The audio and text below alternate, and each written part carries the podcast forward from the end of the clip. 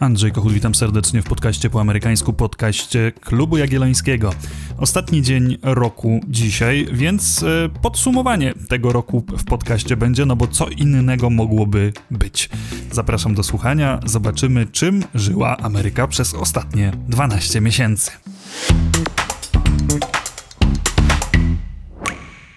A ten rok zaczął się wyjątkowo burzliwie już 6 stycznia, kiedy Polacy jeszcze odpoczywali z okazji Święta Trzech Króli. Sfrustrowani sympatycy Donalda Trumpa ruszyli na budynek Kapitolu. Tłum wdarł się na korytarze i do gabinetów senatorów, akurat w momencie, kiedy połączone Izby Kongresu miały oficjalnie podliczyć głosy elektorskie, zamykając tym samym trwający od kilku tygodni serial o rzekomo sfałszowanych wyborach. No i oczywiście ogłosić ostateczne zwycięstwo Joe Bidena. Trump e, zwołał wiec, wiecujący pomaszerowali zaś na Kapitol. E, w wyniku tych zajść śmierć poniosło pięć osób, rannych zostało ponad 100 policjantów, a do dziś oskarżono w sprawie tamtych wydarzeń ponad 700 osób. Szturm na Kapitol to najprawdopodobniej temat dla podręczników historii. Niestety chyba nie będzie przestrogą, którą społeczeństwo i politycy wezmą sobie do serca. Prezydenta Donalda Trumpa rozwój wydarzeń 6 stycznia najwyraźniej przerósł. Długo milczał, mimo że, jak dowiedzieliśmy się później, wielu jego wpływowych sympatyków i doradców wzywało go prywatnie do jak najszybszego zajęcia stanowiska, no i oczywiście potępienia tego ataku na świątynię amerykańskiej demokracji. Demokraci uznali, że Trump jest winnym sprowokowania tłumu i podjęli drugą próbę usunięcia Trumpa ze stanowiska w ramach procedury impeachmentu, tym razem już po przegranych przez niego wyborach, no i oczywiście na kilka dni przed przejęciem władzy przez Joe Bidena. Trump stał się więc pierwszym prezydentem w historii, wobec którego dwukrotnie wszczynano impeachment, jednak ta druga próba również okazała się nieskuteczna. Ledwie kilku republikanów w Izbie i Senacie uznało, że Trumpa należy obciążyć odpowiedzialnością za tamte wydarzenia, reszta zagłosowała za niewinnością prezydenta. Nie było za to żadnego głosowania w sprawie kont Donalda Trumpa w mediach społecznościowych. 8 stycznia zablokował go Twitter, a w ślad za nim poszły inne, między innymi Facebook. To pierwsza taka sytuacja, kiedy platformy społecznościowe blokują konto urzędującej głowy państwa na podstawie własnego widzimisię. No i tutaj niezależnie od oceny działań prezydenta Trumpa, to jest groźny precedens. Trump odgrażał się, że założy swoje własne, alternatywne social media. Pojawiło się kilka prób podjętych przez ludzi z jego otoczenia, ale ich sukces był niewiele większy od naszej rodzimej Albikli. No właśnie, kto jeszcze pamięta? 20 stycznia Biden oficjalnie został prezydentem. Panował spory niepokój, że wydarzy się coś porównywalnego z atakiem na Kapitol, że te wydarzenia inauguracyjne zostaną w jakiś sposób zakłócone, ale do żadnego incydentu nie doszło.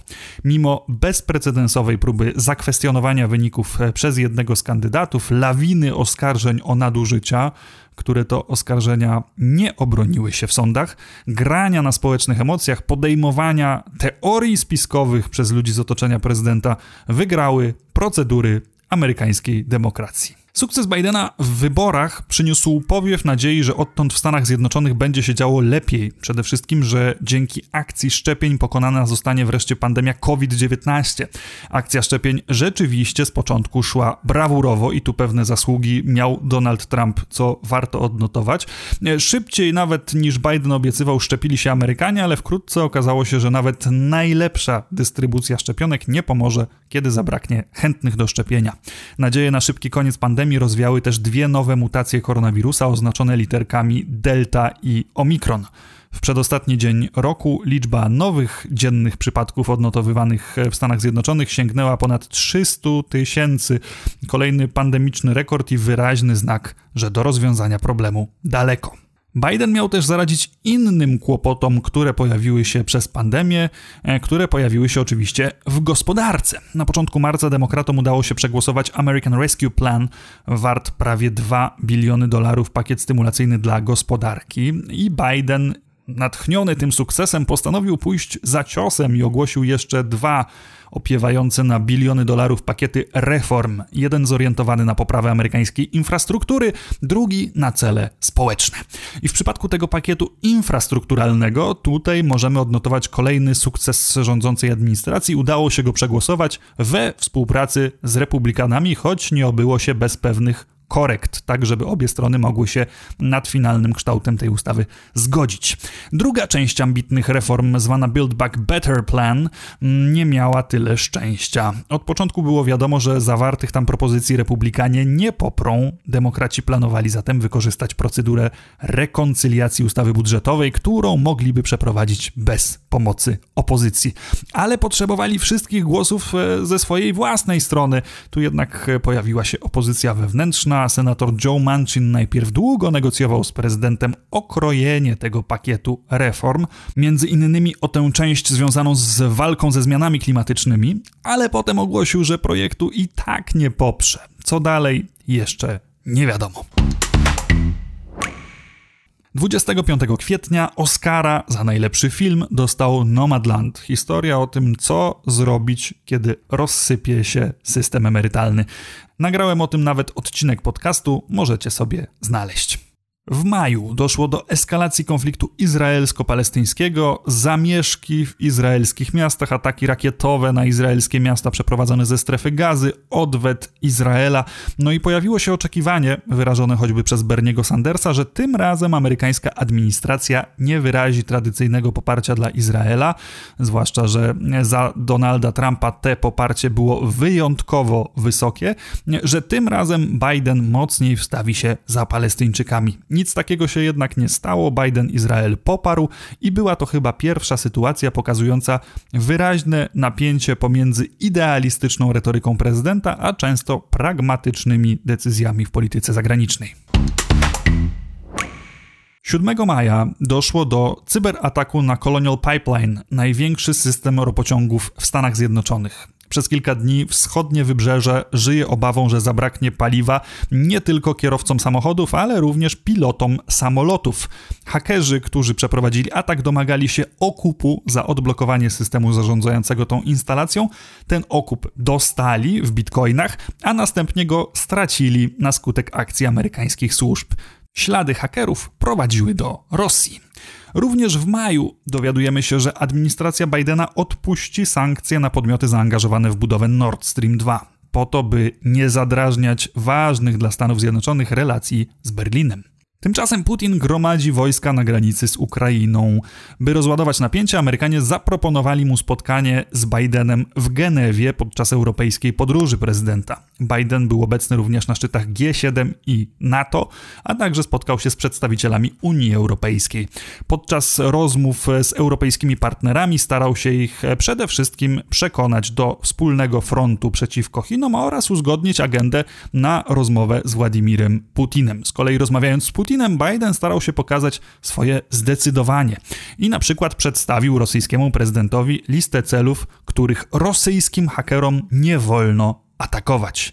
Putin na konferencji mówił później, że nie wie o co chodzi, bo większość ataków hakerskich i tak jest dokonywana ze Stanów Zjednoczonych i Wielkiej Brytanii. 24 czerwca zawalił się apartamentowiec w Surfside na przedmieściach Miami.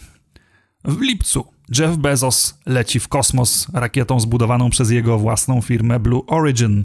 Niestety szybko wraca, dodają złośliwi komentatorzy.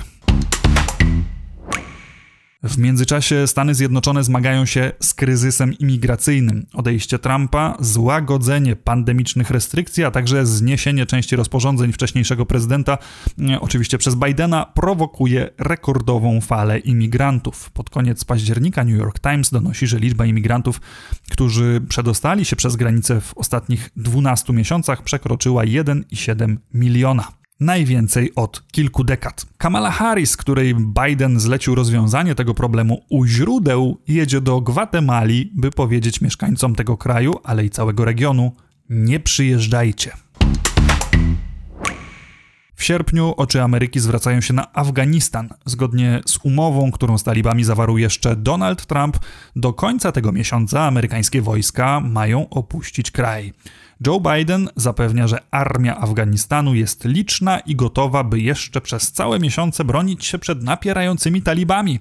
Ale ta armia nie wytrzymuje nawet kilku tygodni. Ewakuacja Amerykanów i ich sprzymierzeńców przebiega wyjątkowo chaotycznie, a obrazki ludzi czepiających się odlatujących samolotów jeszcze długo będzie symbolem tragicznego końca tej najdłuższej wojny w dziejach Stanów Zjednoczonych. 11 września przypadła 20. rocznica zamachów na World Trade Center. Jesień upłynęła pod znakiem rosnących problemów gospodarczych, zakorkowały się amerykańskie porty, dziesiątki kontenerowców musiały tygodniami czekać na rozładunek, a konsumenci amerykańscy musieli się pogodzić z brakiem rozmaitych towarów. Problemem zaczęła być również drożyzna. W grudniu Bureau of Labor Statistics ogłosiło, że inflacja w 2021 roku wzrosła do 6,8%. Wszystko to w momencie, kiedy wciąż ważą się losy Build Back Better, czyli bilionowego planu reform Bidena. Zdaniem republikanów e, ten plan również mógłby znacząco powiększyć inflację. Koniec poprzedniego roku mógł się wielu Amerykanom wydawać bardziej optymistyczny. Kończył się trudny czas wyborów, Trump odchodził, a nowy prezydent zapowiadał przywrócenie pozycji Ameryki w świecie. Błyskawiczne wynalezienie szczepionki dawało nadzieję na rychły koniec pandemii COVID-19. Gospodarka powoli budziła się z lockdownowego letargu, przybywało miejsc pracy, niemal wszystkie wskaźniki makroekonomiczne szybko szły w górę. Ameryka przetrwała wyjątkowo burzliwy rok 2020 i miała nadzieję, że kolejne 12 miesięcy będzie już lżejsze. Tak się jednak nie stało. Nowa odsłona pandemii w postaci dwóch wyjątkowo zaraźliwych mutacji wirusa, kryzys migracyjny, Putin straszący eskalacją konfliktu na Ukrainie, zaburzenia łańcuchów dostaw i inflacja, fatalny koniec wojny w Afganistanie, nieporozumienia wśród demokratów co do kształtu planowanych reform. Ten rok nie był może tak dramatyczny jak poprzedni, choć bywały takie momenty jak atak na budynek Kapitolu czy wspomniana ewakuacja z Afganistanu. Oczywiście nie było wielomiesięcznej kampanii wyborczej, protestów, zamieszek na ulicach amerykańskich miast, nawet pandemia przestała być zjawiskiem nieznanym i nowym. 2021 był raczej trudny, męczący, nużący. Zamiast wielkich i widowiskowych kryzysów było wiele małych uciążliwości, trudnych do rozwiązania problemów w różnych obszarach, od imigracji po politykę zagraniczną. I niestety perspektywa na 2022 rok również nie daje powodów do nadmiernego optymizmu. Pandemia COVID właśnie po raz kolejny się wzmaga. Trudności gospodarcze najprawdopodobniej dopiero się zaczynają. Ostatnie działania Putina zwiastują kłopoty, a nie wykluczone, że wkrótce i Chiny postanowią dodać coś od siebie. Będzie to również rok wyborów, midterm elections.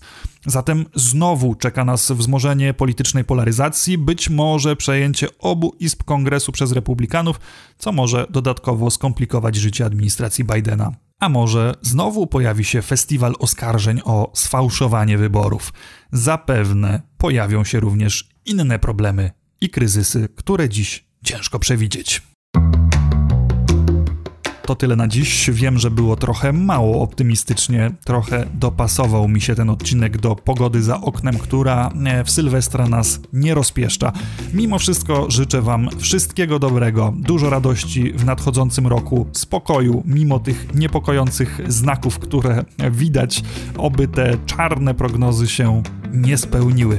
Zachęcam oczywiście jak zwykle do pozostania z podcastem po amerykańsku, subskrybowanie i followowanie go na tych platformach, na których go słuchacie, bo niewątpliwie w nowym roku kolejne odcinki podcastu będą, bo będzie też o czym mówić. Zachęcam też do wsparcia finansowego podcastowej działalności Klubu Jagiellońskiego. Można to zrobić na stronie klubu w specjalnej zakładce Wesprzyj, gdzie można wskazać, że te wasze wsparcie ma być przeznaczone właśnie na rozwój podcastów. Do usłyszenia w nowym roku.